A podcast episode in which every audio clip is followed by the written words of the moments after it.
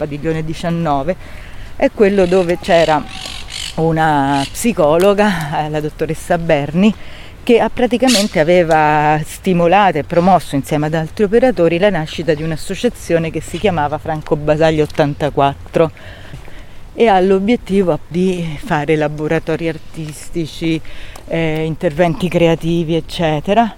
E quando arrivo io, la prima cosa che mi dicono di fare è di andare insomma a, fare, a conoscere questa associazione culturale.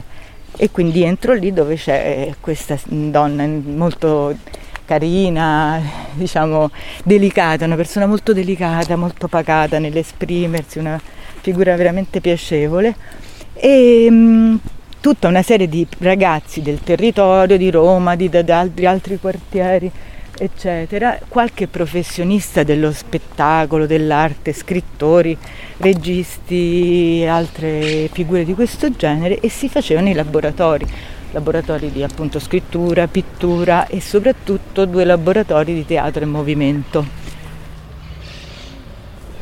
Quindi si entrava qui era sempre aperto, qui non c'erano ehm, chiusure, chiavi o varie. Nel retro anche lì sempre aperto, pieno di gatti, animali, eccetera. C'era il, eh, c'erano i tavolini dove noi spesso ci fermavamo a mangiare tutti insieme, gli operatori volontari, i, ragazzi come diciamo studenti, com, studenti o, o come me che avevamo finito l'università e facevamo queste cose insieme alle persone che vivevano lì, ma eravamo anche un catalizzatore per tutte le persone che pur vivendo nel manicomio, io lo chiamavo ancora così perché comunque c'era gente che lo abitava, pur vivendo qui ehm, avevano la libertà di muoversi, di uscire senza dover chiedere permessi a nessuno.